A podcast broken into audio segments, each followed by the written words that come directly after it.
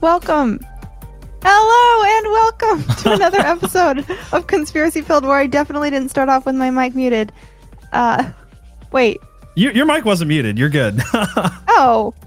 I can hear you at least. I'm crazy. You guys, I'm crazy tonight. And I'm not even presenting the show. PJ, what have you got for us? So we're going to be talking about someone who's been blowing up the internet this week. Her name is Eliza Siep, Eliza Bleu. That's who we're talking about. We're talking about Eliza Bleu tonight. Yeah. So, man, holy cow. This rabbit hole goes deep, guys. And I'm just going to say this really quick. I've listened to pretty much everyone's opinion on her in the last week. I've listened to like pretty much everything that Brittany Venti and the Quartering have said. And I've just been gathering stuff from everywhere. And I'm just saying this right now. Like I've really tried my best to put together a comprehensive list of everything that's going on and present some new facts I haven't seen other people presenting.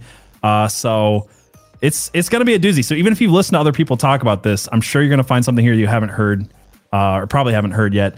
Really quick before we get started, I want to give a shout out to Mark1323 over on Locals, our newest Locals supporter. So thank you so much for that, Mark. And real quick, I saw one person post over here on YouTube that Rumble wasn't loading for them. Is that happening, or are we getting chats over on Rumble? Do we know if it's working? We were up to a minute ago. I know. Yeah, it looks like it's working for me. Okay. Good. I just know that Rumble's been doing some maintenance this week, so if it is down or anything like that, just somebody let me know. And because at the end of every show, we go over to Rumble and we do an extra half hour or so for you guys and talk to you guys. Also lit over here with our first ever super chat. Yes, somehow we got in bed with big tech and we were able to get monetized on YouTube. I don't know how long that'll last. They've taken down a few of our videos, but so far we're good. Thank you, Jess, for that. That's amazing. Yeah. So yeah, really cool stuff. Anyway. Oh, that warmed my heart. I don't know. Jess is the best. Can somebody do me a favor and drop her YouTube link in the chat for everybody really quick? If you guys have not been watching Lit, which is Jess's podcast, which is also a part of Hawkhound Media, she did an episode on 1984 last night that was really, really good. So you should check it out. And me and Abby are going to be on her show next week as well. Yeah. Next Tuesday at 7. So, all right, I got her show link in the chat right there.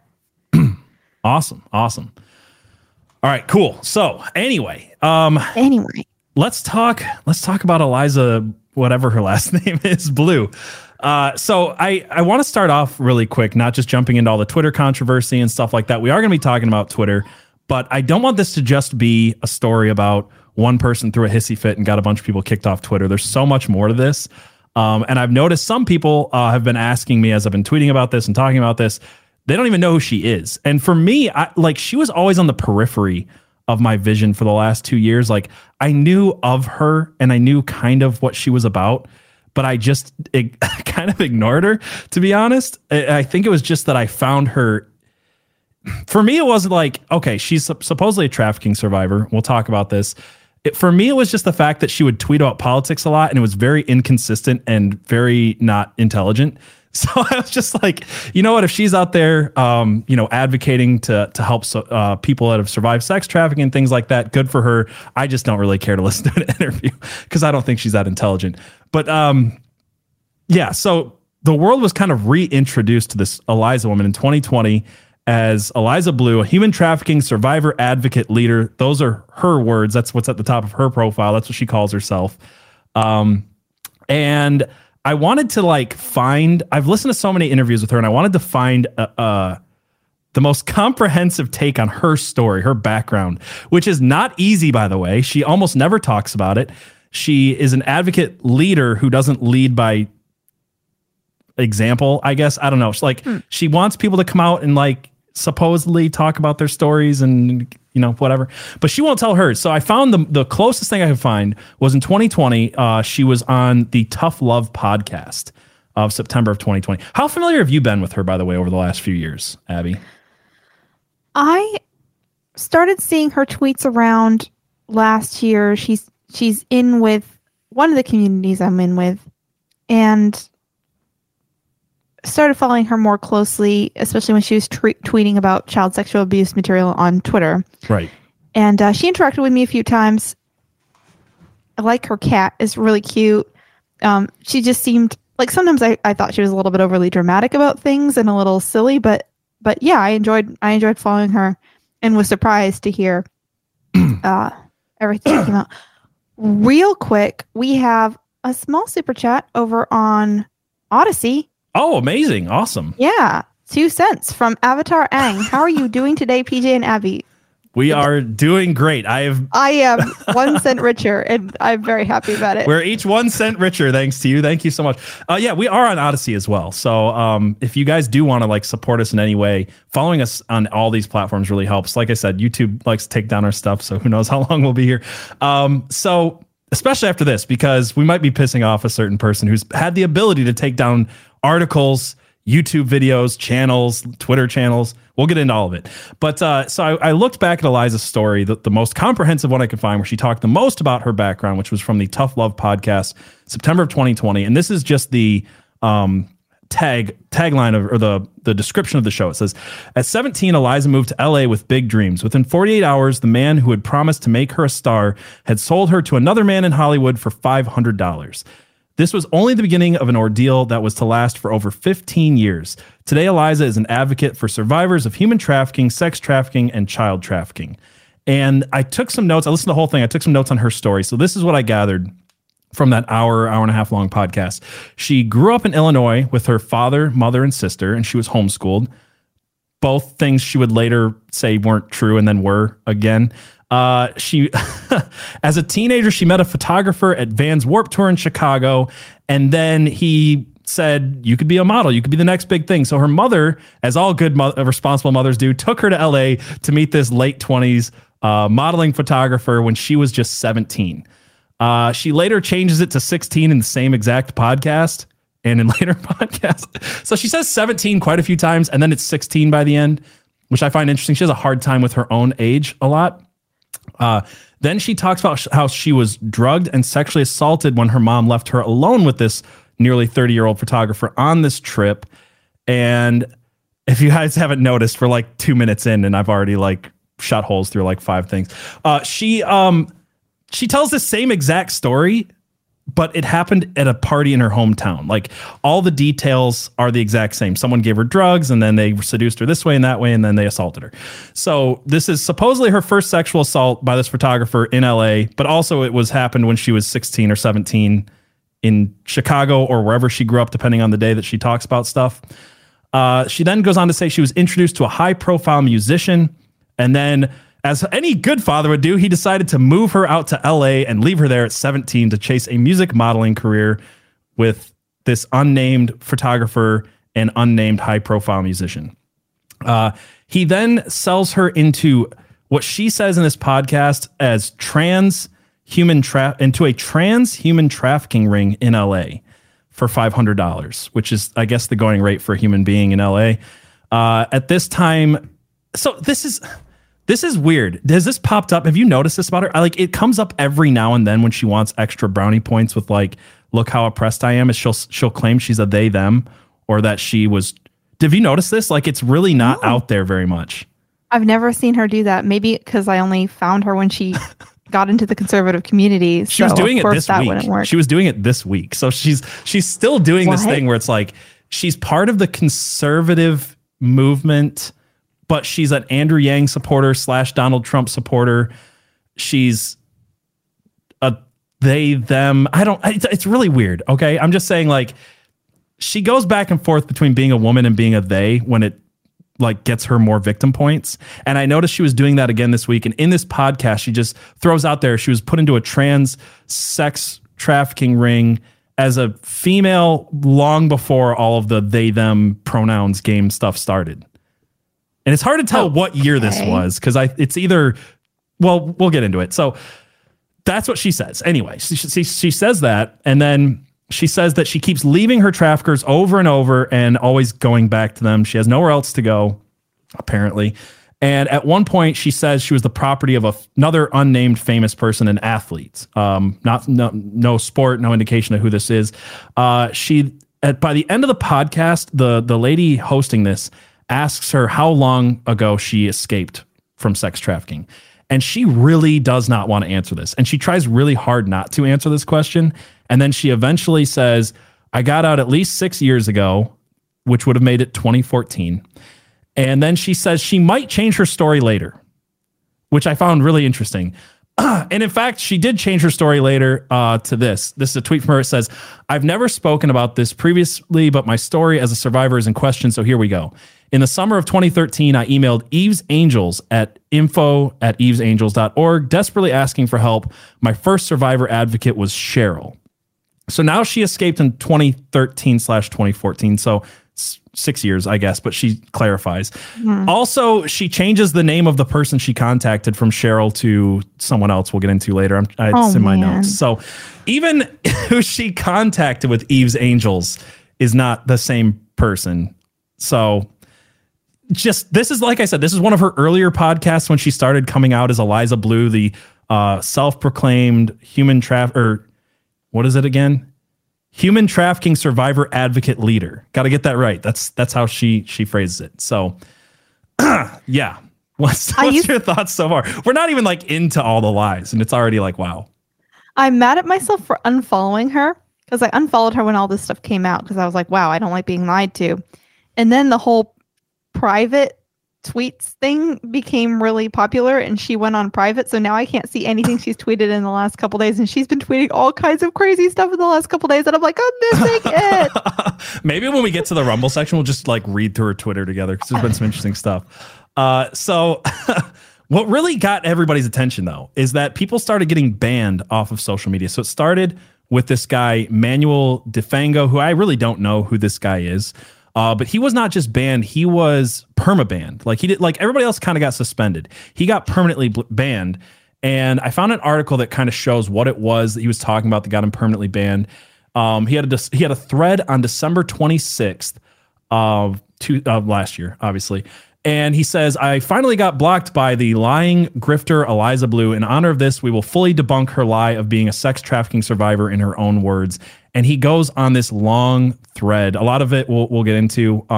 There's been a lot of other threads who've gone into much more detail, but it just starts here talking about how she was on all these TV shows and changes her age, and she has different last names, and she's made a lot of weird different claims. So this is kind of where it starts, right? And then after all of that happens, there's another YouTuber you guys might know named... Brittany Venti. Also this guy, Manuel Defango, he claims that he knew her and was friends with her up till about 2009, when she was friends with Jeffree Star and other people in that circle, when she was like a MySpace scene girl back then. Davi Vanity, Jeffree Star, which both of those two people I just mentioned have been accused of multiple counts of sexual assault. So great friend group she was in back then in the grunge MySpace world. her friendship with people of questionable repute has not changed since she left. Let's put it that way, but we'll get into it. So then Brittany Venti saw this tweet, and she's someone who's been talking about the Andrew Tate stuff. She's done a lot of work talking about trafficking and stuff like that. And she came to a lot of the same conclusions we did on Tate. Cause I know when we were talking about this, Eliza went on Tim Pool's podcast last month, and she said essentially that she had two survivors of Andrew Tate that were never going to be named, and you have to believe their story without hearing the story or who they are.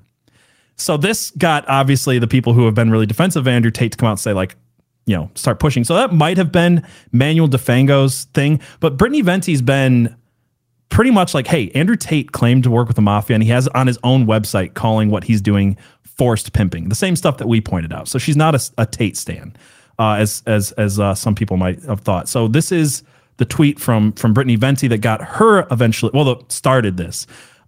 So replying to the Manuel Defango tweet where he says, all of his stuff about her in 2007, she says, hey, Eliza Bleu, it's a sensitive topic. You don't have to go into detail about being trafficked, but I'm hoping you could clarify this thread. There's claims and videos in this thread that conflict with the timelines you gave and could distract from your anti-trafficking message. I know trafficking comes in a lot of forms, as we saw with Tate, but I'd like to know what's up here as someone who is also very vocal on human rights. So not an attacking tweet, not calling her a liar, just trying to get some clarification because there's a thread blowing up on Twitter calling her a grifter, a liar, all these things, right?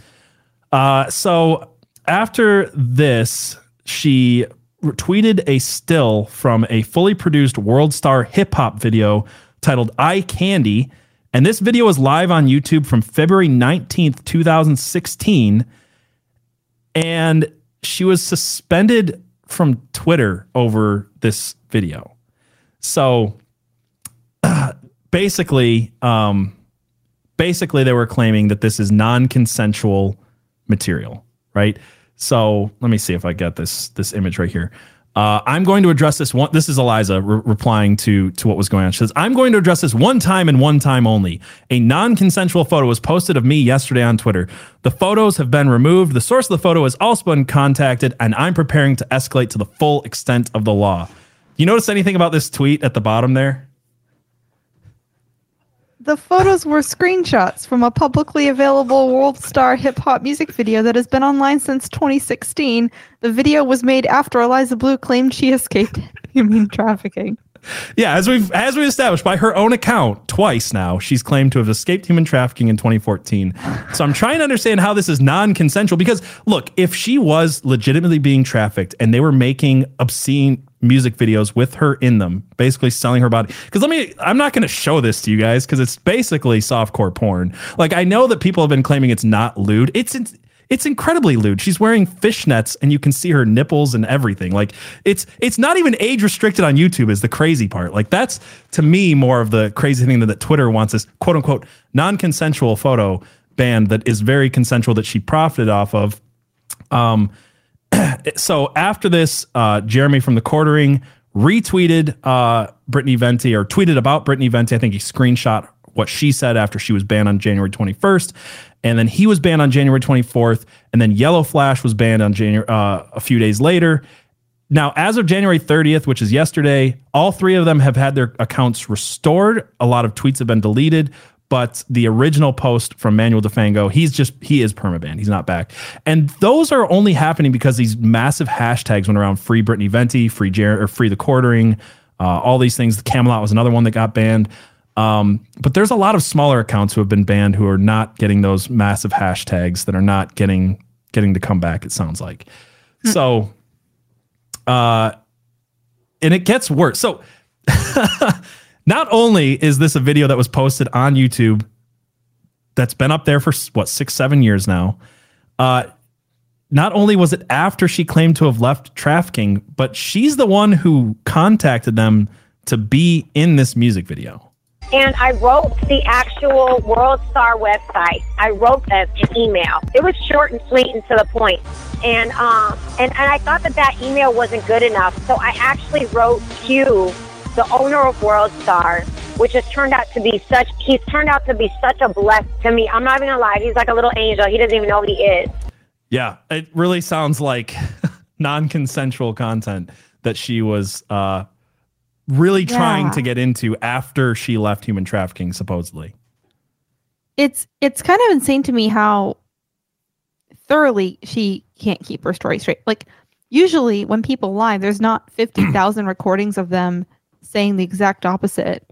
It's pretty bad because she got boosted to like being on everywhere. She wrote a Daily Wire article. She wrote for The Blaze. She was on Tim Pool. She was on literally everywhere. She was all over the place for the last 2 years.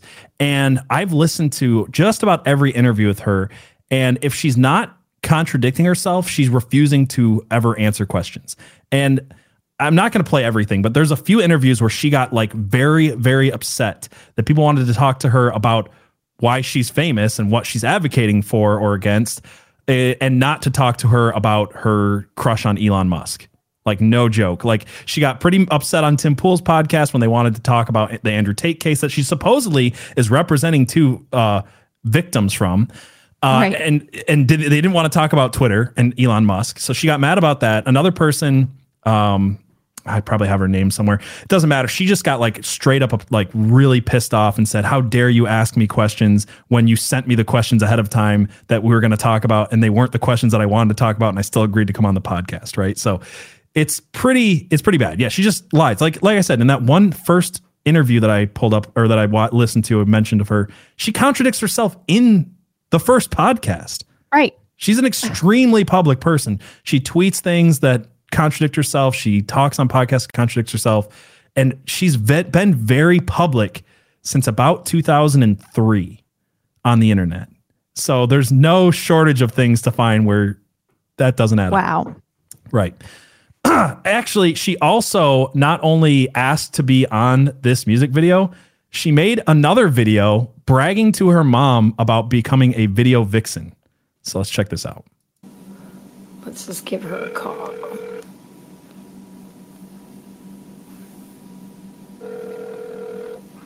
Hello? Hey, Mom, what are you doing?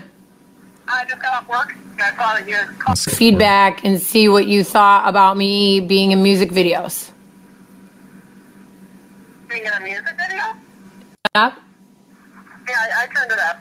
Okay, I just wanted to see what you thought about me being in music videos. That's fine. You've done music videos before. I know, but what do you think about it? I enjoy it. I think it's fun. You've always loved music. You love to dance. You like to have fun. Yeah, so she's post-trafficking, still being trafficked, sort of, and bragging to her mom about it. She goes on to talk about how she's a video vixen and this is her new career choice. And it turns out not only was this World Star Hip Hop video released, there's been about 5 now that have spanned the last 6 to 10 years of her doing essentially stripping for rappers on really low quality music videos. I'm not going to bring them all up, but there's tons of them out there. And she's on this phone call bragging about being on it. She also has this where she's really excited that the video had come out. Our video got released. That was good piece to the puzzle. Does that sound like... Yeah, so she's bragging about it. I'm sorry, I think I cut in a little late, but you get the point. She's talking about, this is a video, I'm so happy this was released. Again, when she's claiming that someone isn't forcing her to do these things. That's like the important thing, because I don't want to claim that if someone was there like making her do these videos, if you're to believe her, that it's the same thing. This is by her own account after she is free of trafficking. And then it also came out that not only was she being a video vixen everywhere she could possibly be and bragging about it to her mother and bragging about her working with World Star Hip Hop, she also was on a chat site called Chatstar, where she was for 2 years taking her clothes off for money on the internet for strange men. And this has mostly been buried because the Chatstar website has been down since 2020, about when she came out and started being a victim. But I mean, you can just go in the Wayback Machine and find all of this stuff where she's got her own profile. She was streaming for X amount of hours a week. So I think she wants to hide this. So this is part of her Eliza Knows persona, by the way. This is like the evolution. But what's your thoughts so far? It's insane to me how she thought she was going to get away with this. Like, it's all out there. So, yeah, obviously. And my theory is that it was probably a Tate stan that went, looking to try to find something to discredit her. And it wasn't hard. I mean, these videos. Yeah, it's not actually hard. Like, that's the thing. And it might have been a Tate stan that went after her. But I found other threads from within the last 2 years that people just ignored. Like, there have been people who have done this research before. And I admitted, like, I just didn't care to know who she was. And I think that was a lot of people who were just like, yeah, she's on Tim Pool once in a while. And she talks about things, good for her. But there just maybe wasn't enough interest in exposing her until she started banning people. I think it was the fact that she was like, oh, hey, this messes with my timeline. This shows that all of that stuff that I'm claiming is not adding up, right? So, and it gets worse. But then I found that maybe we're wrong about all of this. that maybe she was actually still being trafficked, because she went on Michael Malice in 2021 and claimed to have been trafficked again in 2019. I was trafficked on Twitter as well. So there's been 3 profiles to my knowledge that my former abusers made to traffic me on Twitter. What does that mean that they trafficked you on Twitter? How can someone traffic you if they're not in contact with you? The way that my former abusers were doing it is that it was going back to my Instagram. The Twitter accounts were linking back to my Instagram, and they were trafficking me off Instagram, Backpage, sugar daddy websites. I mean, whatever type of internet trafficking is what was happening. I'll go into more detail. So it looks like a profile. In my particular case, the profiles look like profiles that would be me, but trying to entice business to sell me, bringing it back to my Instagram where they were doing business. Fortunately, in my particular case, there are no nude images or videos of me on Twitter, but it would go back to my Instagram, and that's how they would traffic me, sell me without my full consent and without my knowledge. They were trafficking her without her consent and or knowledge. So what that means, because she elaborates on this more, I was a little confused the first time too, and I'm surprised Michael Malice did not push back on her. What she's saying is that someone used her picture, her publicly available image on Twitter, and used that to entice people to click on fake websites where they would steal their credit card information. So the victims are the men who clicked on her catfished image. So she's literally claiming now that trafficking in her case can include someone catfishing someone else with your picture, with your face, essentially, with your public modeling photos. It's shitty to take someone's identity, but it's not trafficking, and no one who had ever been through trafficking would call that trafficking. I genuinely think that that's the best evidence we have that she was never trafficked as a child, because she would never devalue that word so much if it was true about her. Right. Yeah. Yeah. And that's the thing that really got to me is, like, when I first started looking into this, that's the first video I came across. I'm like, is that her story for trafficking, that someone else catfished someone with her picture? It's like got to be the worst stolen valor. Like, if there's stolen valor for like survivors of horrific abuse, like that I've ever seen in my life. Like, just the fact that she came with a straight face, be like, I was trafficked on Twitter because someone used my picture for a fake profile. If that's the case, then every single female Twitch streamer, podcaster that I've ever met has been trafficked. Like, I have friends in the YouTube space and Twitch space and podcasting space, and every single female friend I have that does any of that, at one point I've had some fake profile try to follow me to link me to a fake page, and I'll screenshot it and send it to him, be like, hey, report this, I reported it. It happens like once a week. So pretty much every female that I know has been trafficked on Twitter or on Instagram, and I had no idea. Now I feel really, I have to go to them and ask them what it feels like to be a survivor of human trafficking. Yeah. Yeah. Speaking of survivors of human trafficking, Waffle Salter's over on Rumble saying, just got here, start over. So start over. Can you just go ahead and do that? Okay. So in 2020, no, I'm just kidding. It's good to see you, Waffle Salter. Yeah, it's good to see you.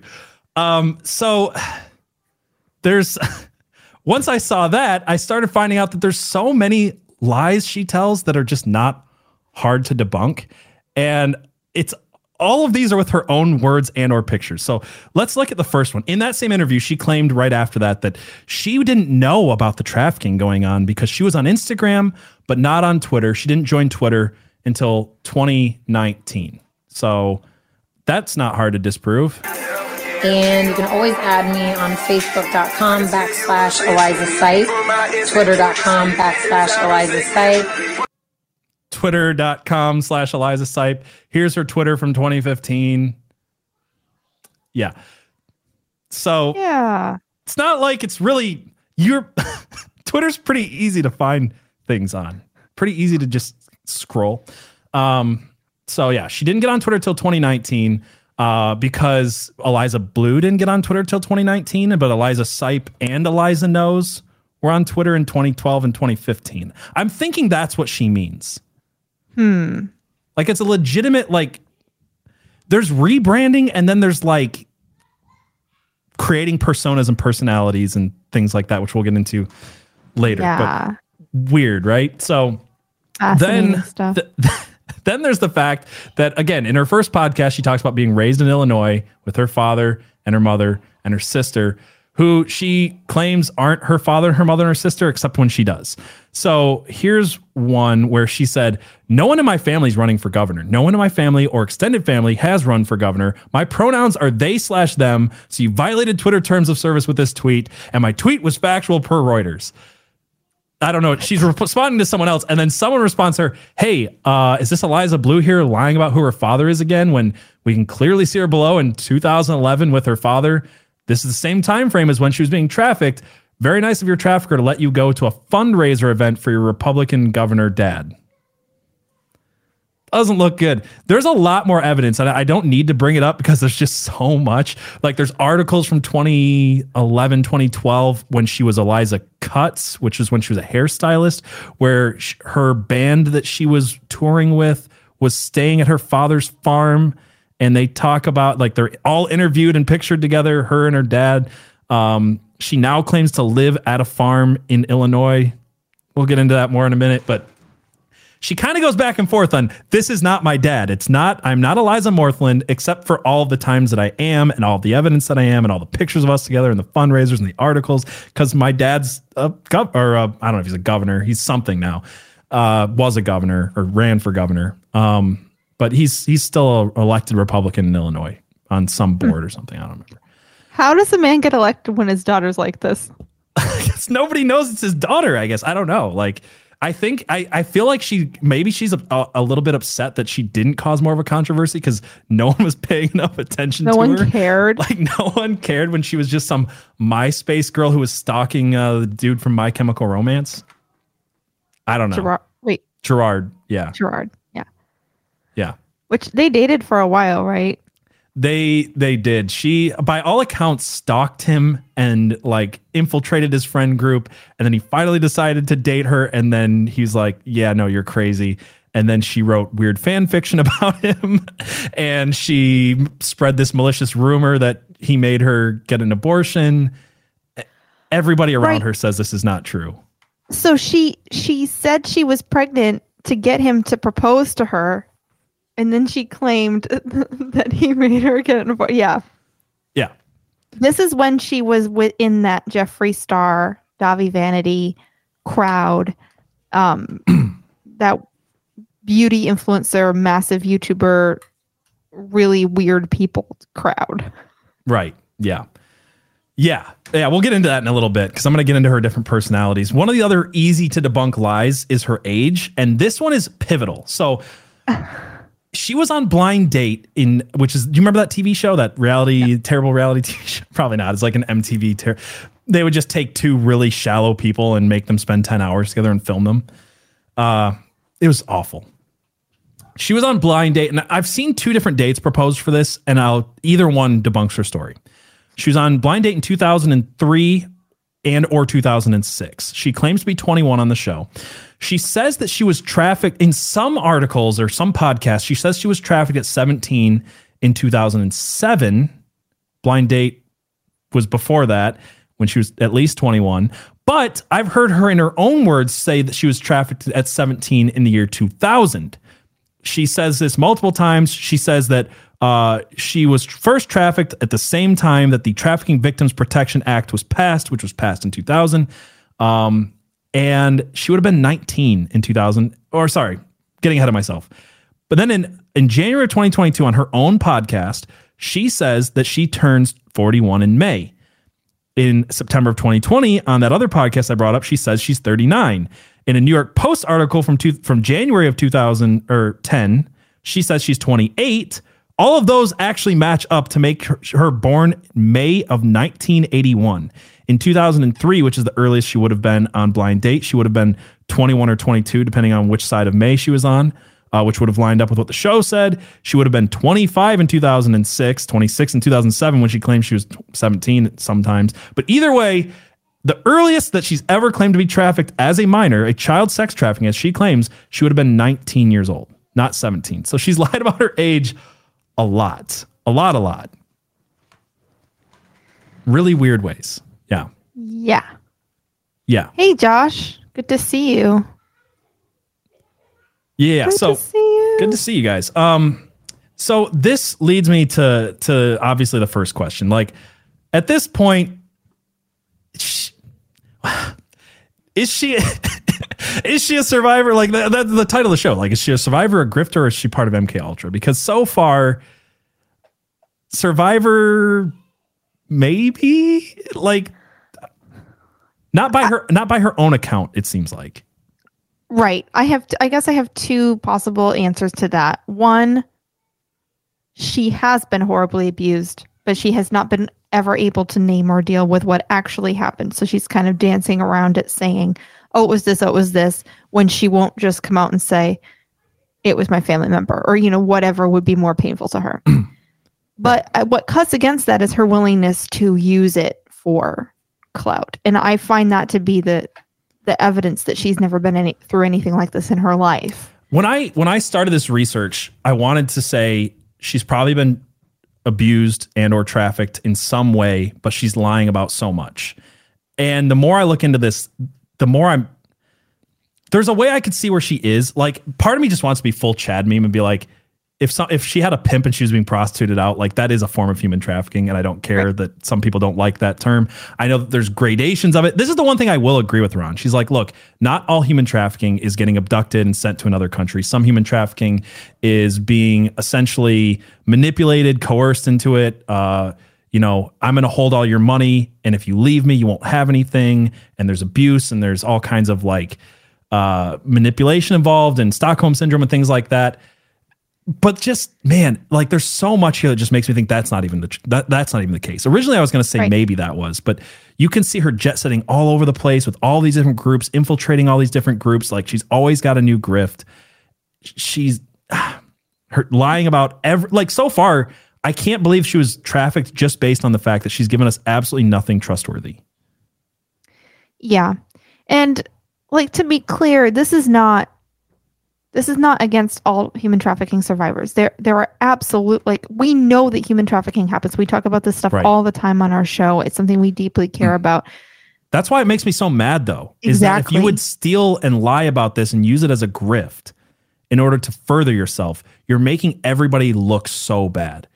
And she does this whole thing like, well, you don't have to believe all women, but hashtag believe all women. She, like, kind of goes back and forth, and that was a point of contention between her and Tim Pool. And he was even saying there, he's like, well, yeah, you don't have to hashtag believe all women. Some women are liars, but I trust you for some reason, which I found really interesting, even though she won't give any details at all. So I thought that was interesting, because now it seems like maybe she's not so trustworthy. And one of the things she said that brought Tim to that conclusion is she talks about how she's a pro bono advocate. She doesn't get any money from this stuff, that, you know, she actually loses money by being famous, believe it or not. She loses money by going from obscurity, working as a nighttime prostitute, in her own words, at sometimes, or a hairdresser at other times, or whatever third job she claims to have had in the last 2 years. She's losing money by being famous, apparently, is what she's saying, by getting free Teslas from Elon Musk and all this stuff. She's losing money. But that doesn't make a lot of sense, considering that she's got pretty big local support. She says she doesn't take or get any money from this, but she charges people $50 a month to be part of her Locals, where she posts nonsense. Yeah, she says, if I was benefiting some way financially, then people could discredit me, but I'm not, except for all the other ways I am, like free Teslas and paid vacations and flights and speaker roles and it's $50 annually. Is it annually? Yeah, I think, right? No, I don't think so. That's the minimum is $50 USD annually. Okay, maybe I'm wrong. Okay, you're right. I missed that. Yeah, PJ, stop saying mean things about Eliza that she doesn't deserve. $5 a month. Okay, whatever. She also, and here's the thing, like, she claims at different times that she's working a normal job, but then she also claims she's working full time as a survivor advocate leader. I don't know, remember the whole thing, right? She claims this, but yet, like, as far as I can tell, it doesn't, I'm not sure it really holds water, because she doesn't work with any organization. She says this many times. She doesn't work with anybody. She's freelance, which I'm not sure is the most kosher way about getting a survivor advocate and trying to get out of sex trafficking is to contact some lying freelance woman on Twitter. That sounds really safe. But she apparently at one point worked for Victims Refuse Silence, which I find interesting. So I'm just going to read a little clip here from the Daily Beast, and I want to talk about this. So it says, September of 2020, she announced on Twitter that she had accepted a new position with Victims Refuse Silence, which at the time was the trafficking nonprofit of Virginia Giuffre, which was a high-profile victim of the Epstein and Maxwell case. By November of that year, Bleu tweeted that she had stepped back into a part-time role with the organization. Corporate records in Florida from 2021 and 2022 list Bleu as the group's secretary and director. Bleu was once featured in videos on the group's website, soliciting donations, asking people to get involved, and plugging her own Twitter handle as a resource for trafficking awareness. So not only she's working for another company and saying, but contact me personally on Twitter, because that's legit. I firmly believe. Go ahead. Hasn't she said very loudly, "Don't DM me. I hate DMs"? Yes, many, many, many times.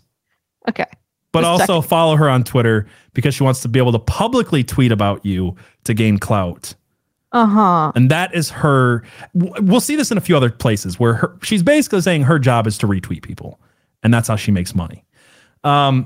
Oddly enough.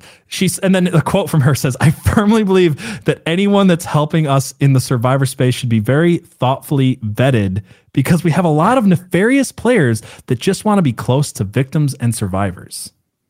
Wow. I found that really interesting. Holy smokes. Waffle Salter over here.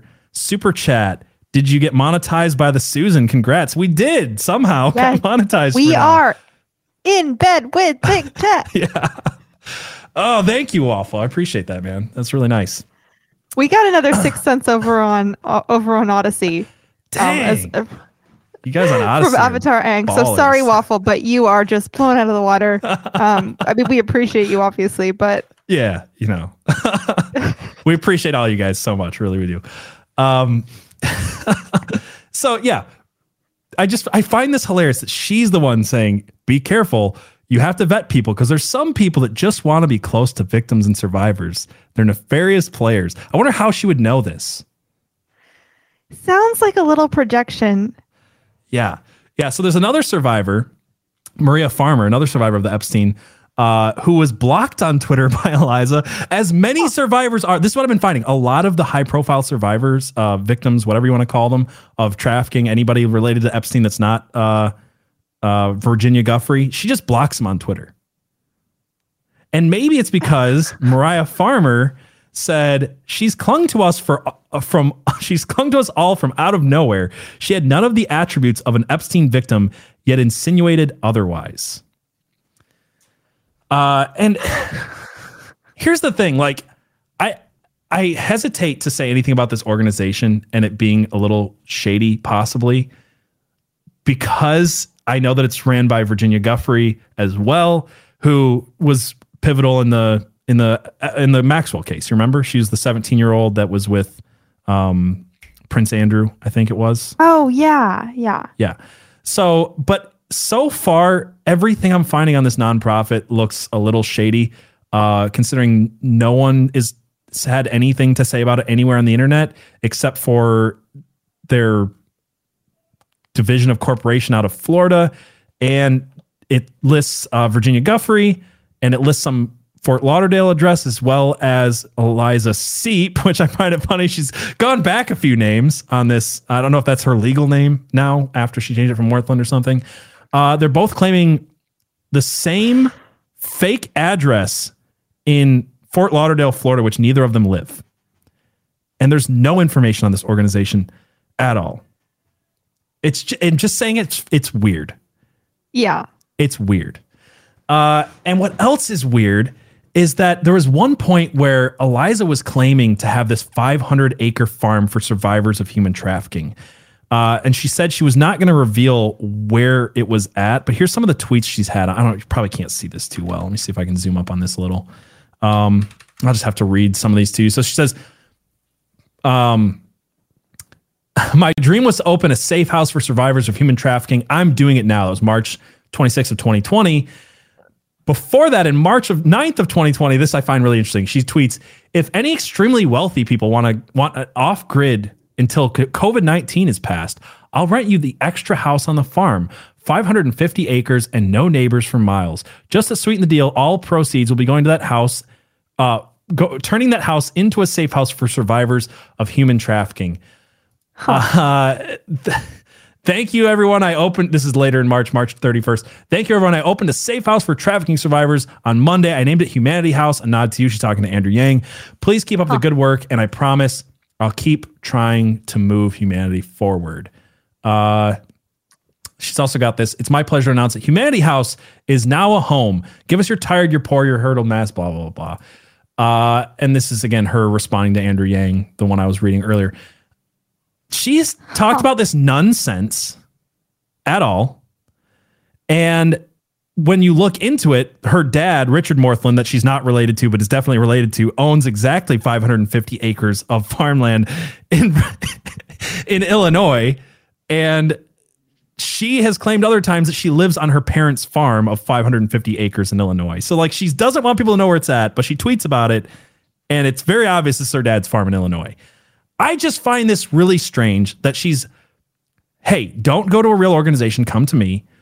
Don't go to a real house. Come to the one that I tweeted about once or twice. Also, can we get, like, billionaires and millionaires to come and live at this house too?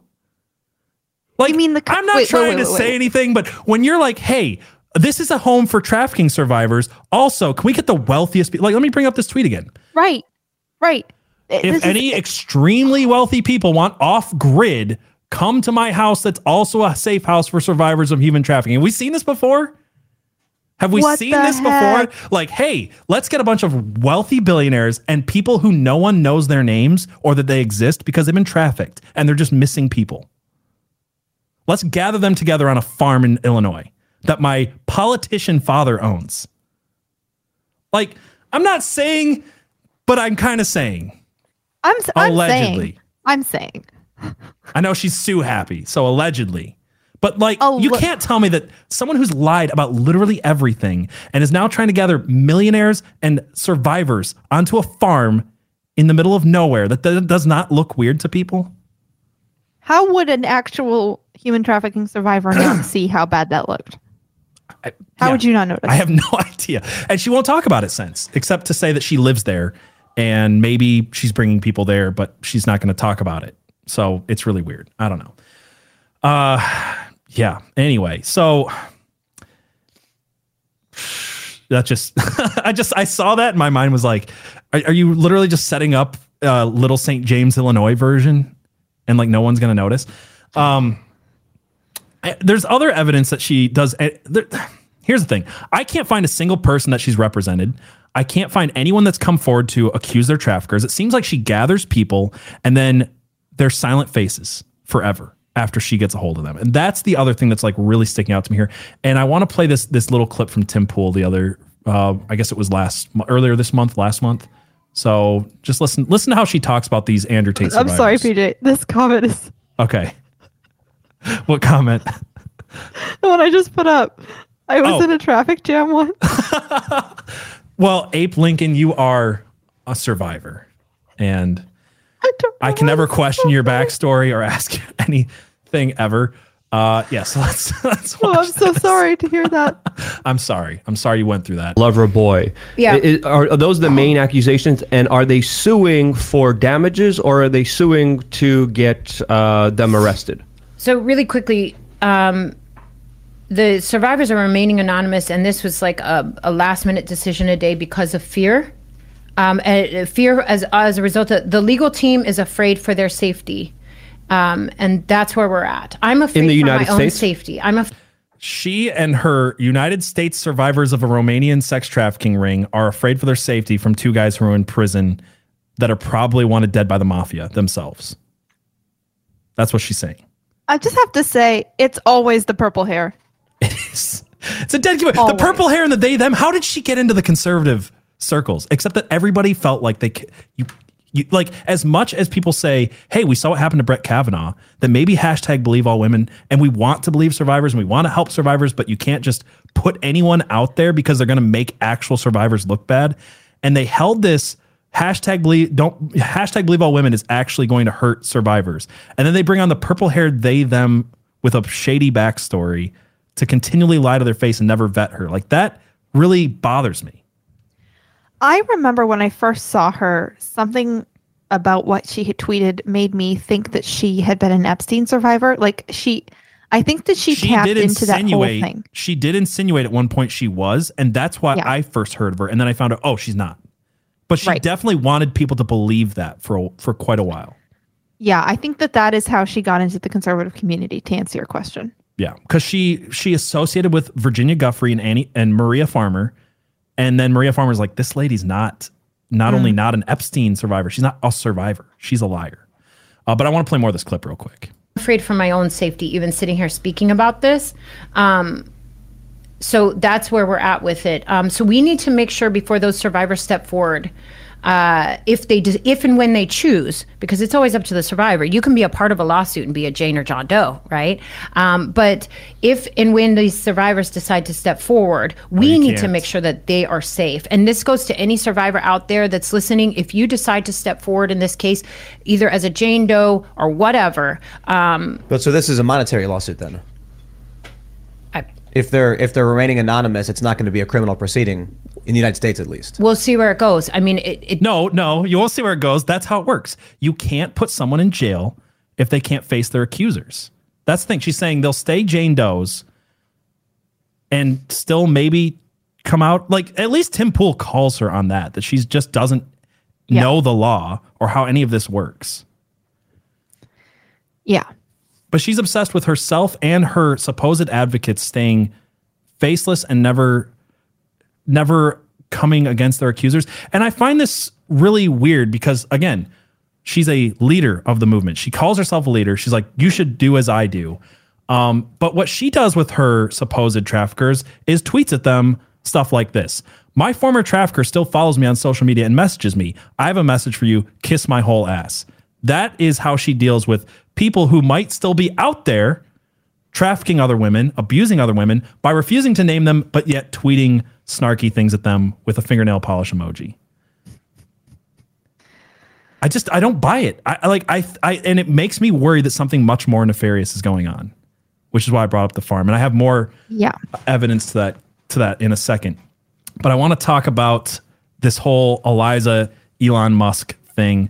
And again, this episode will probably be a little bit longer than normal because I've just got so much here. And even when we go over to Rumble, I've got more stuff there because this is just packed full. I've dug into a lot of things, and this rabbit hole is almost not ending. I'm still finding stuff that is really nefarious in this whole thing, and it's kind of a blackpilling moment for me, considering you want to believe that there's some people out there who want to help these people, actual survivors of human trafficking, and are not exploiting them further. And that's what it seems like she's doing, and we'll get into it more. But so she's a long time Elon Musk simp. Obviously, this is something that you've pointed out to me. One of her ex-boyfriends was quoted in an article this week saying, she once told me there's three people I would cheat on you with: Ben Shapiro, Elon Musk, and I can't remember the third person. Ben Shapiro? Ben Shapiro and Elon Musk. She's a simp for Ben Shapiro and Elon Musk. Yeah. She also spoke at a Tesla event that shaved the logo of Tesla in the side of her head. And she was this. I keep reading this and I can't find it because any article that once talked about this is deleted, which is another thing we're going to get to. I found articles about this, and when you click on them, they're gone. But she was given a custom Tesla by Elon Musk. I can't find it. I can't find pictures of it. Maybe I'm missing it. Maybe I'm not doing I had too many things to look into to spend a lot of time on this. But the first few articles I pulled up that were supposed to be talking about this were just deleted. So I didn't waste a lot of time, and I just saw a lot of people talking about this. I also did find quotes of her talking about how she supports Neuralink, which is interesting, which is Elon Musk's brain chip implant stuff, which if she was MK Ultra, her being for, implanting things in people's brain and controlling them is not really out of question. You know what? I forgot to pull this up earlier. Okay. I put something out of place. We'll get back to it in a second. She also, during this whole thing, like, everybody's coming out at her, accusing her of stuff. And she finds the need every other tweet, which Abby's missing apparently, to simp for Elon Musk. So I'll give you a little bit of a taste. She said, I think that Elon Musk is a great person. I don't have anything negative to say about him. He doesn't do favors for me because people are accusing her of having Elon block everybody that's talking about her, which is seems to be happening. I'm saying this because it's true. He is a good person, but also he doesn't do favors for me. I also don't ask him to do favors for me. If I was going to ask him to do favors, if I was going to ask for favors from Elon Musk, I would ask him to make humans a multi-planetary species. So basically what he's already working on, I don't need to ask. It's so cringe. Okay. Am I allowed to talk about our theory now? Yes. This is what I want to get into. No, that's what I want to talk about. Okay. So I saw this as it played out. She started to say, hey, I'm offering, basically she kind of made a big deal of announcing to her followers, I have offered Twitter my services to help them design, help them get rid of child pornography on the site, help them design a reporting system. She had a list of things Twitter needed to do. And so I saw her doing that, trying to get in the door at Twitter, replying to Elon. And I was surprised when it appeared that she had succeeded. And was actually working with Twitter to do these things. And then right around there, she starts like lovesick tweeting about some unnamed interest about how like, I don't always go after people, but when I do, I do. every other tweet is, I'm lovesick, and also isn't Elon great? It's like, she's not hiding it very well. I wonder who it could be. She also said on a recent podcast, now that she wants to get married, she wants to get knocked up. She wants to have a baby. And I was just thinking, there is someone out there who likes to just knock up women. Yeah. Like, not to be with them, just to have more kids.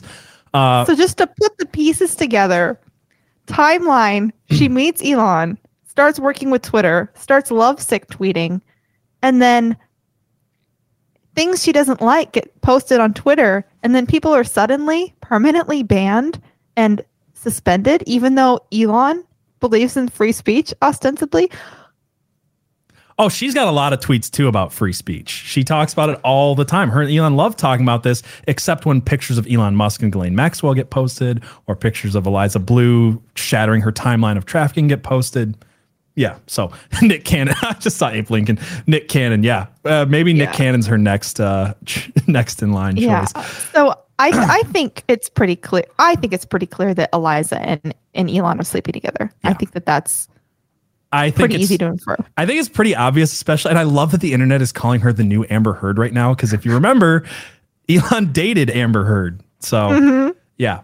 I said I left something out earlier that I meant to put in. When I was talking about the grifter column, while she was supposedly not taking any money for this stuff, she was doing a lot of these GoFundMes that are coming forward, like this one that says, honestly, I need a break. Hey, everyone, as an essential worker, which whatever that means, I committed myself to 12-hour work days sometimes, 7 days a week during this difficult season. This is in 2020. I serve survivors of human trafficking for a company that doesn't exist, that she doesn't really work for, except for that one that she kind of stepped down from, and her name's just on the lease. Because she says all the time she doesn't work for anybody. Like, that's the weird thing. If she works for that company, why doesn't she talk about them? And if she doesn't work for them, then how's she doing 12-hour work days as a human trafficking advocate? But we'll find out. She says, my standard caseload is 20 survivors at a time. During the season, I took on an extra 61 survivors via online advocacy. So 81 people that she retweets. Like, that's what she's going for in this whole thing. She's like, I need you to pay for me to take a self-care holiday from tweeting about survivors of human trafficking. Because she tweets a lot about how exhausting it is. I don't make any money on this, but please give me money to tweet about other people because I'm such a humanitarian or something. She tweets about how like exhausting this work is and how like draining and stuff. Hitting retweet by itself is not hard. It's the adding your little sentence above it. Yeah. Yeah. Recaptioning what they said. Trying to remember your lies. Recaption. Yeah. Yeah. Exhausting. That's a full-time job for her. Yeah. So like you said, since Elon acquired Twitter, she's worked with him to change the site's TOS. with the intention of removing child sex abuse material and exploitation material off of Twitter, which we've all been told is happening. Or and like, here's the thing, you have to kind of take it on faith unless you're a creep and you're going to go like check, like, I don't know, I'm going to see if there's any child porn on Twitter today and like start looking for it, which I have not done. But we're really taking two people's word for it. We're taking Elon Musk and Eliza Bleu's word for it, because it seems like the media doesn't agree with this take. And again, this might just be people who obviously have it out for Elon, so I'm just taking it with a grain of salt. But NBC says on Musk's Twitter, users looking to sell and trade child sex abuse material are still easily found. And there's a whole article about it if you want to read it. I'm not saying I'm taking their side and that it's not happening. I'm just saying, unless you want to look for it, I don't know how you can verify that this is not just... I mean, like, what are your thoughts? Do you think it's really disappearing? Do you think... Because you said something earlier about the hashtag thing that I was curious about. Yeah, so Eliza had been the one to report that the three main hashtags that were carrying child porn had been taken down, and she celebrated Elon for basically defeating child porn on the site. And she has claimed it's complex, but basically what it comes down to is just because the three common ones have been eradicated does not mean that child porn on the site has been eradicated. It just means that they're not using those hashtags. Which, if I understand this correctly, that's kind of the MO anyway, is like if you're using the same hashtag, you're going to get found. So right. In this article alone, it says it actually makes that case that they're changing hashtags. And what also they're doing is they're posting things, getting everybody to email them like, hey, I've got material over here on my email. And then they take it down and they post it again. They only leave it up for an hour at a time. So they're kind of skirting it like that. So it seems like it's not really going away the way that we've been told. And maybe it is. I don't know. I'm just saying it's not as cut and dry. There's a possibility that this is a publicity stunt, just like how free speech is coming back to Twitter is in some ways a publicity stunt. I'm not saying it's not better. It's just different. Would you say that's fair? Like, the fact that they can ban you for posting a picture of a publicly available YouTube video, permaban, like that seems like... Is Eliza Bleu the new trans women are not women of Twitter? Like, that's what I'm asking. Yes. I mean, she helped design the reporting system that is getting people taken down. I mean, when we say Eliza's getting someone taken down, she is getting people to mass report via her reporting system that this image is non-consensual. And the system is designed to take people seriously. It's designed to come down hard. She's also got the support of the Twitter, what is it? The Twitter terms of safety. What's it called? Trust and safety. She's got the president of Twitter's trust and safety, not just support her, I think coordinating with her. So if you look at this, Frank Pellegrino here says, if you had any doubt that Eliza is behind all the manipulation with Twitter the past week, she's primarily been retweeting and liking all of Ella Irwin's safety tweets. This is the biggest scandal here since the Hunter Biden laptop. So if you look at this and you go to her Twitter, you'll see that Ella Irwin had this long thread about non-consensual nudity and copyright violation, which could only be talking about Eliza Bleu. It was posted within minutes of the first time that Eliza Bleu tweeted about this. You can't tell me that she saw Eliza Bleu's tweet the moment it was posted and wrote this long Twitter safety thread. It's just obvious they were coordinating, is my point. Like, she has talked about this. And what's even, and the reason I think this is even more plausible is she's the one who got Ella Irwin her job. If you think back, Yoel Roth had the job before her, and it was Eliza who exposed Yoel Roth as kind of creepy. Yep. Yeah. So Yoel Roth here said, can high school students ever meaningfully consent to sex with their teachers? And Eliza said, I think I may have found the problem, Elon Musk.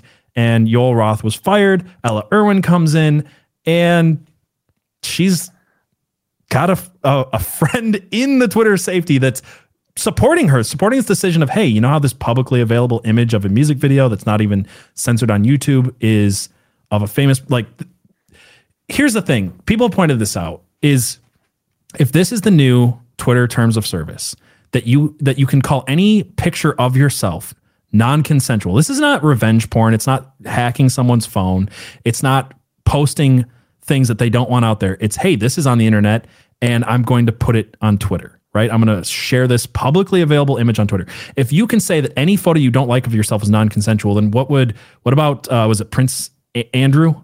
His pictures of Ghislaine Maxwell and Virginia Giuffre. Well, that's non-consensual. He didn't want to be shown that he's a pedophile. What about Elon Musk's pictures with Ghislaine Maxwell? You know what I'm saying? Like, there's a lot of this. This is actually a terms of service update that would protect child traffickers. Because if you are trafficking, if you are doing things, if you're an elite billionaire who, comes out, there's a picture of you on Epstein's plane. Well, that's non-consensual. Am I wrong to think this? Like, that does seem like the logical conclusion of this new.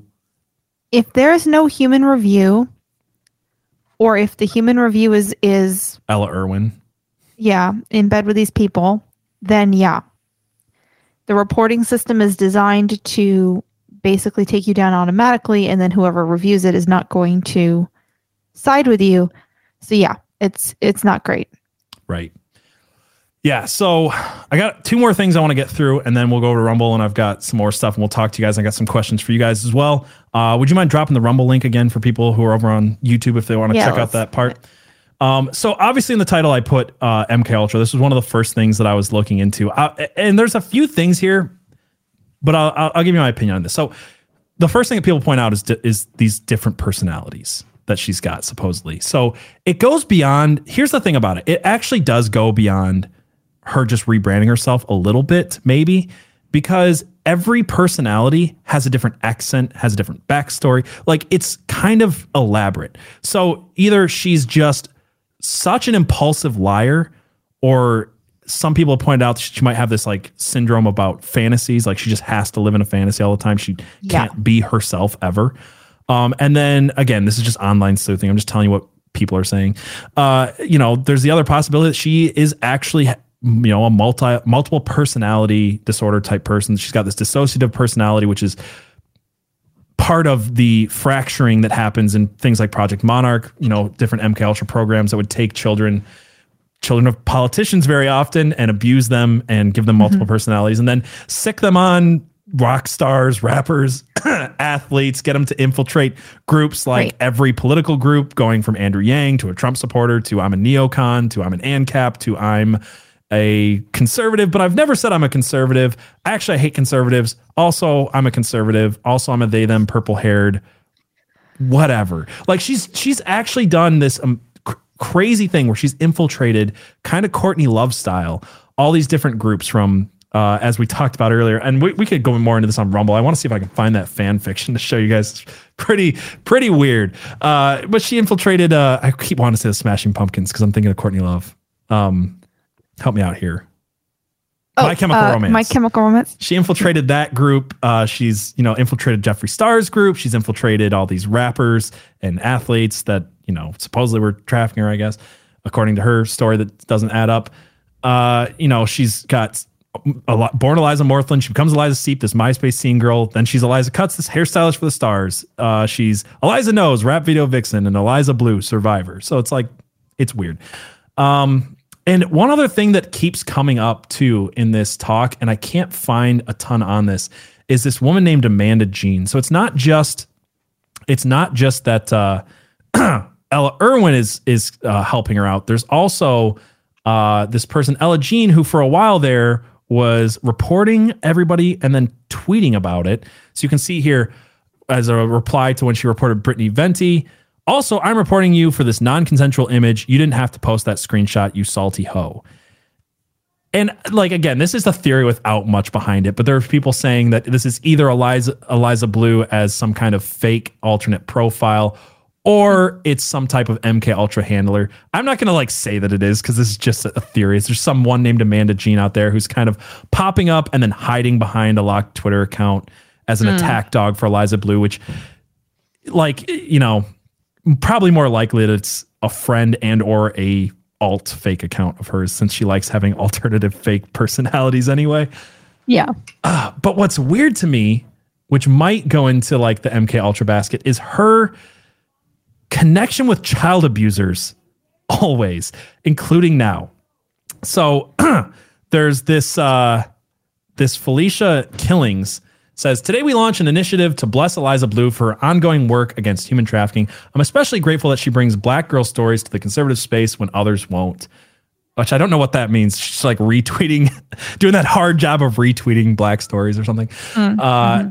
Help us raise $1,000 and learn how funds will be spent at FeliciaKillings.org. So Felicia Killings is partnering with Eliza Bleu to raise money. Is this the same person here? A former Rodriguez high school English teacher facing several felony charges for allegedly having sex with one of her students was ordered Tuesday to stand trial. During a probable cause hearing for 27-year-old Felicia Killings, the prosecutor Andrew Yang said his office would not seek prison time for Killings. Killings gave full confessions to Vallejo police after her. Yeah, so she slept with a 16-year-old male a bunch of times as a teacher. And that's someone that Eliza partners with. There's also this guy here that she spoke at the Free Assange event with.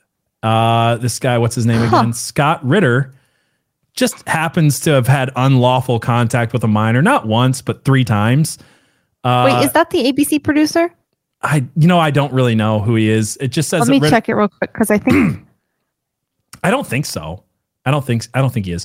But it says Ritter was subject to 2 law enforcement sting operations in 2001. He was charged in June 2001 with trying to set up a meeting with an undercover police officer posing as a 16-year-old girl. Again in 2009, trying to meet with a 15-year-old girl that was an undercover police officer. And in October of 2011, he received a sentence for 1.5 to 5.5 years, which is not that much. And he was released a year later. So this guy, at least, what is that, 3 times? Two or three times? Soliciting minors, and she does speaking events with him. Yeah, and then going convicted, back, right? Convicted twice. Yeah. Yes, and then going back to her Jeffree Star days, everybody claims, and you can find evidence of this in her old MySpace stuff, that she was friends with. And again, this might just be an association thing. In this case, I think the other two are more compelling. But she was good friends with this guy named James Charles. And his career included, multiple online controversies, including a widely publicized feud with beauty YouTuber Tally Westbrook in 2019. After being accused by several underage boys of online grooming, Charles admitted to sexting with 2 underage boys, though he denied knowing they were underage at the time. So that's James Charles, yeah, Davi Vanity, and Jeffree Star, all in her friend group, all accused of sexual misconduct with grooming boys. Grooming boys. Yeah. Not exactly the type of people you would think would be grooming a 30-something-year-old woman, but, I guess, is she saying that Jeffree Star trafficked her? I don't know. I mean, that would be the only way to get out of this and not be on the wrong side of that issue, right? But she was she was trans, apparently, so maybe she was identifying as a 13-year-old boy when she hung out with Jeffree Star or something. I don't know. God. I don't know. It's just weird. I don't know. Anyway, and then if that's not all bad enough, let me just hear her own words, her being a total creep. By the way, the 2 guys in this video with her, I don't know who they are, but I don't know. Wood chipper? I don't know. Anyway, so here we go. Oh, this is the Liberty Lock pod? Yeah. Do you know who these guys are? The top left is the main guy. I don't know his name, but he was on Tim Pool recently, and he is dating or was dating Ashton Birdie, who is a mutual of mine on Twitter. So okay. It sounds familiar, but I'm not 100% sure. He's a libertarian. Yeah, well, we could talk about that in a minute, but let's just hear what they have to say. Certainly acknowledge that there are many people who are 13, 14, 15 that have sex with an adult and then feel as if they were taken advantage of too.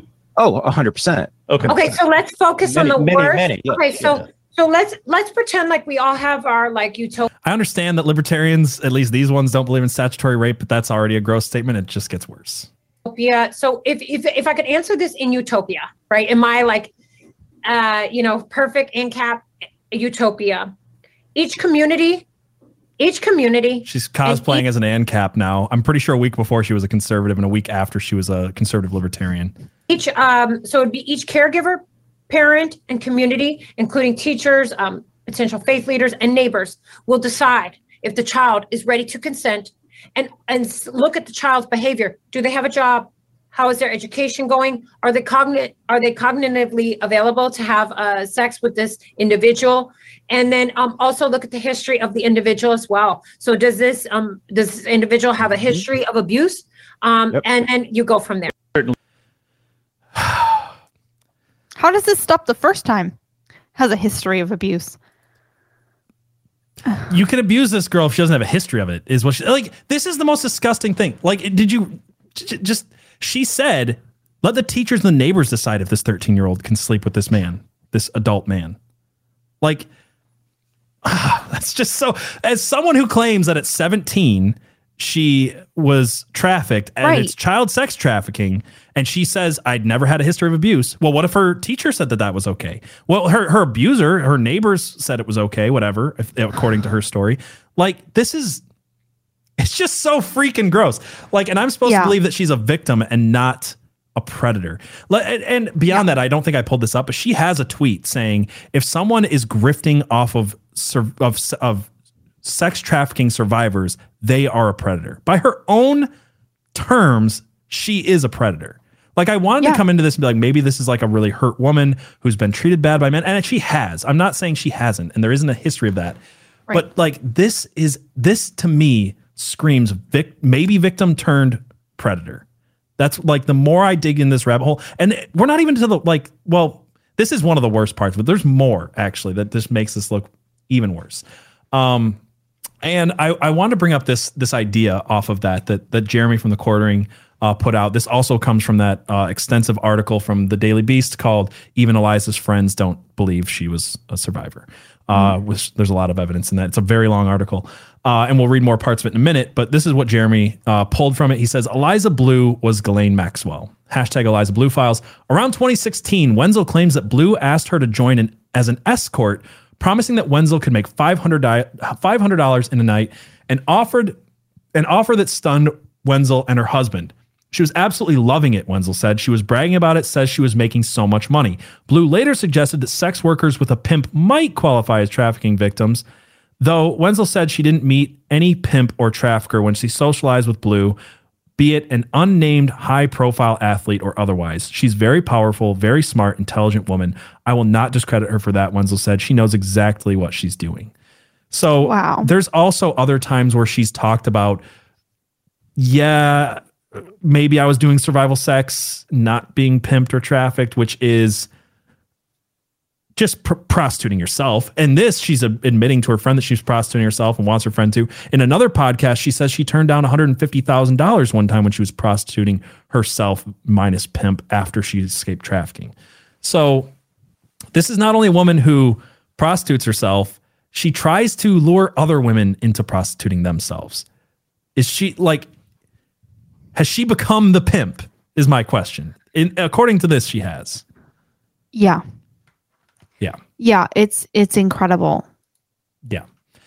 So, which leads me to my last craziest conspiracy of the night before we go over to Rumble. And then I've got actually one more crazy conspiracy. But there's the connection here between her and Elon, and her being kind of like Ghislaine, makes you question if Elon might be kind of like Epstein. I know that sounds crazy, and I know there's a lot of Elon fans out there, but hear me out, okay?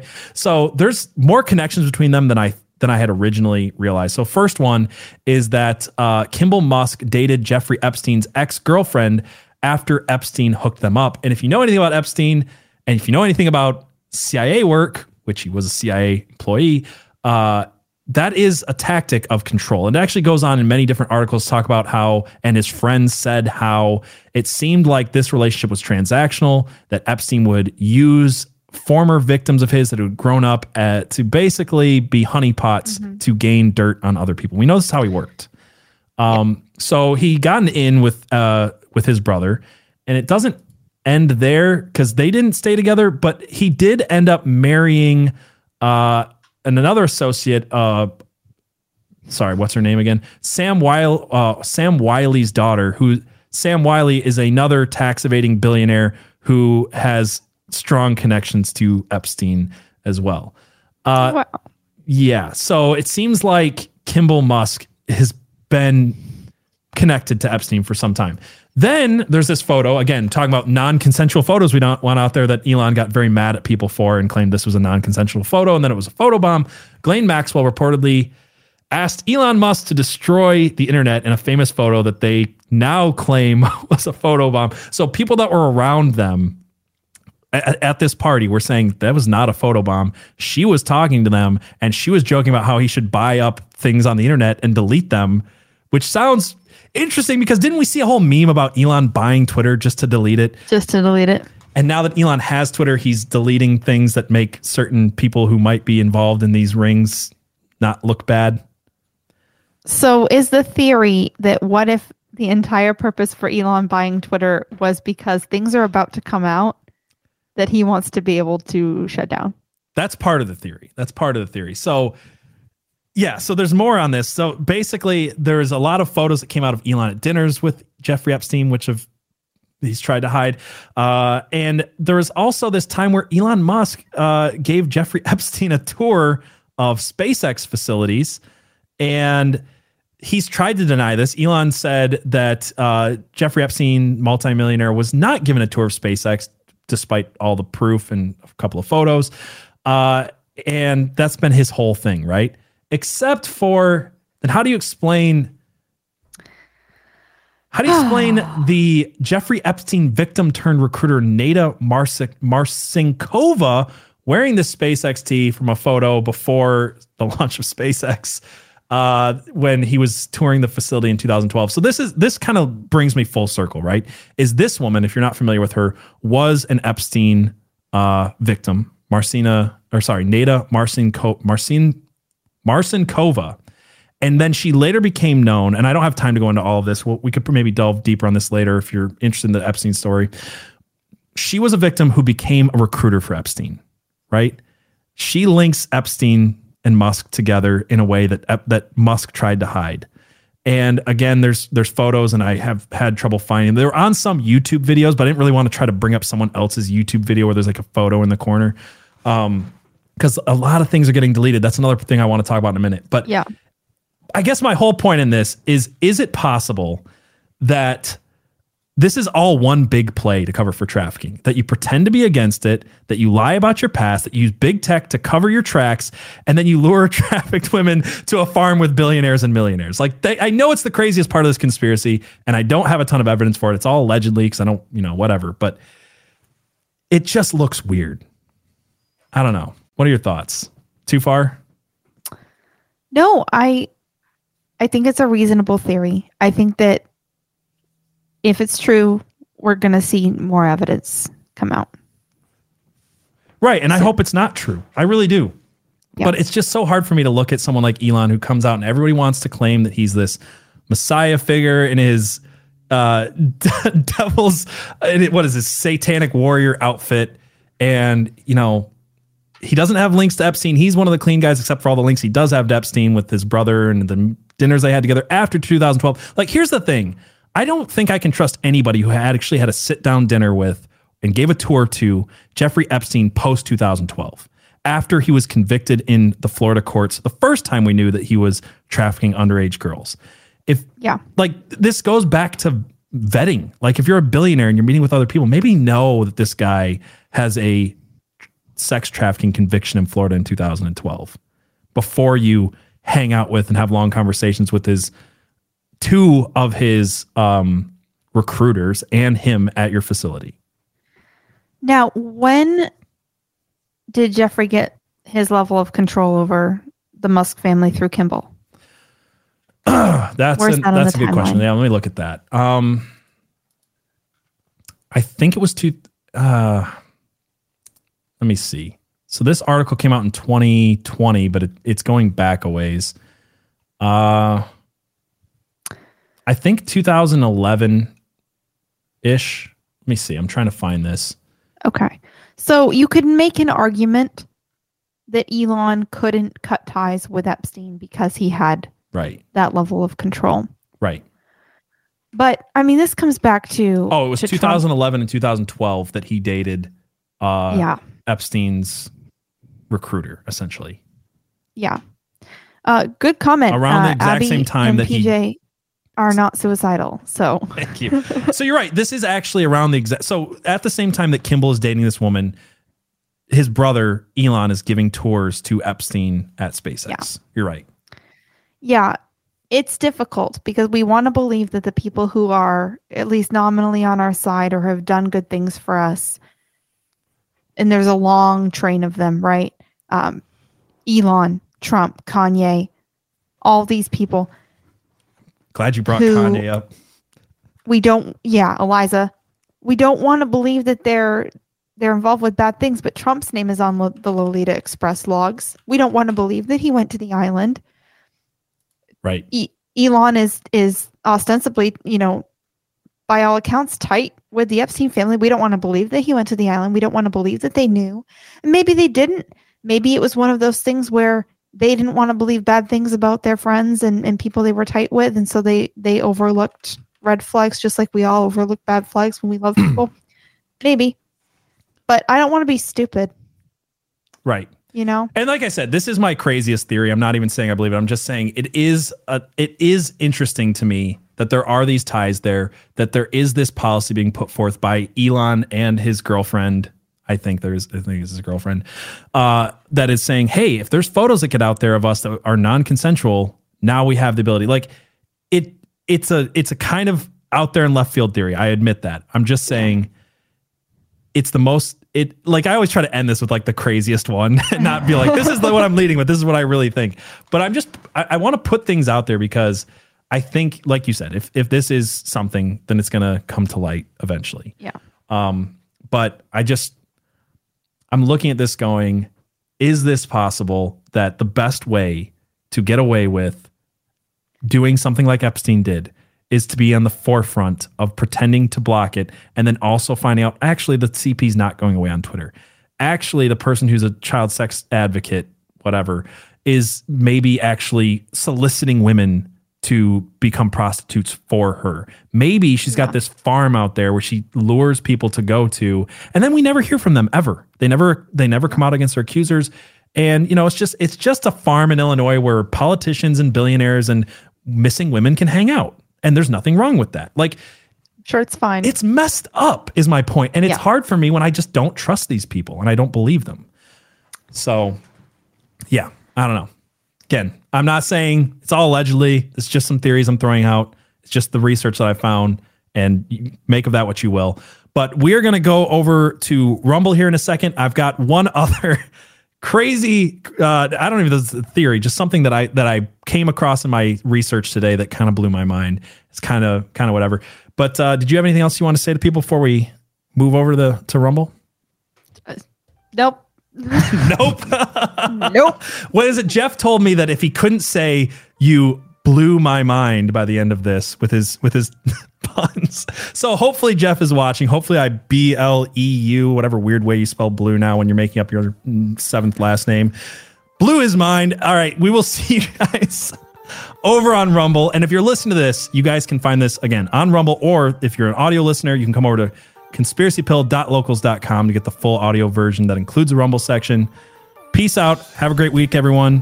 One more thing for the audio listeners. Friday, we're also having Radix on. We're doing an extra episode this week to talk about the Gretchen Whitmer kidnapping. She's got a documentary coming out, so don't miss that one.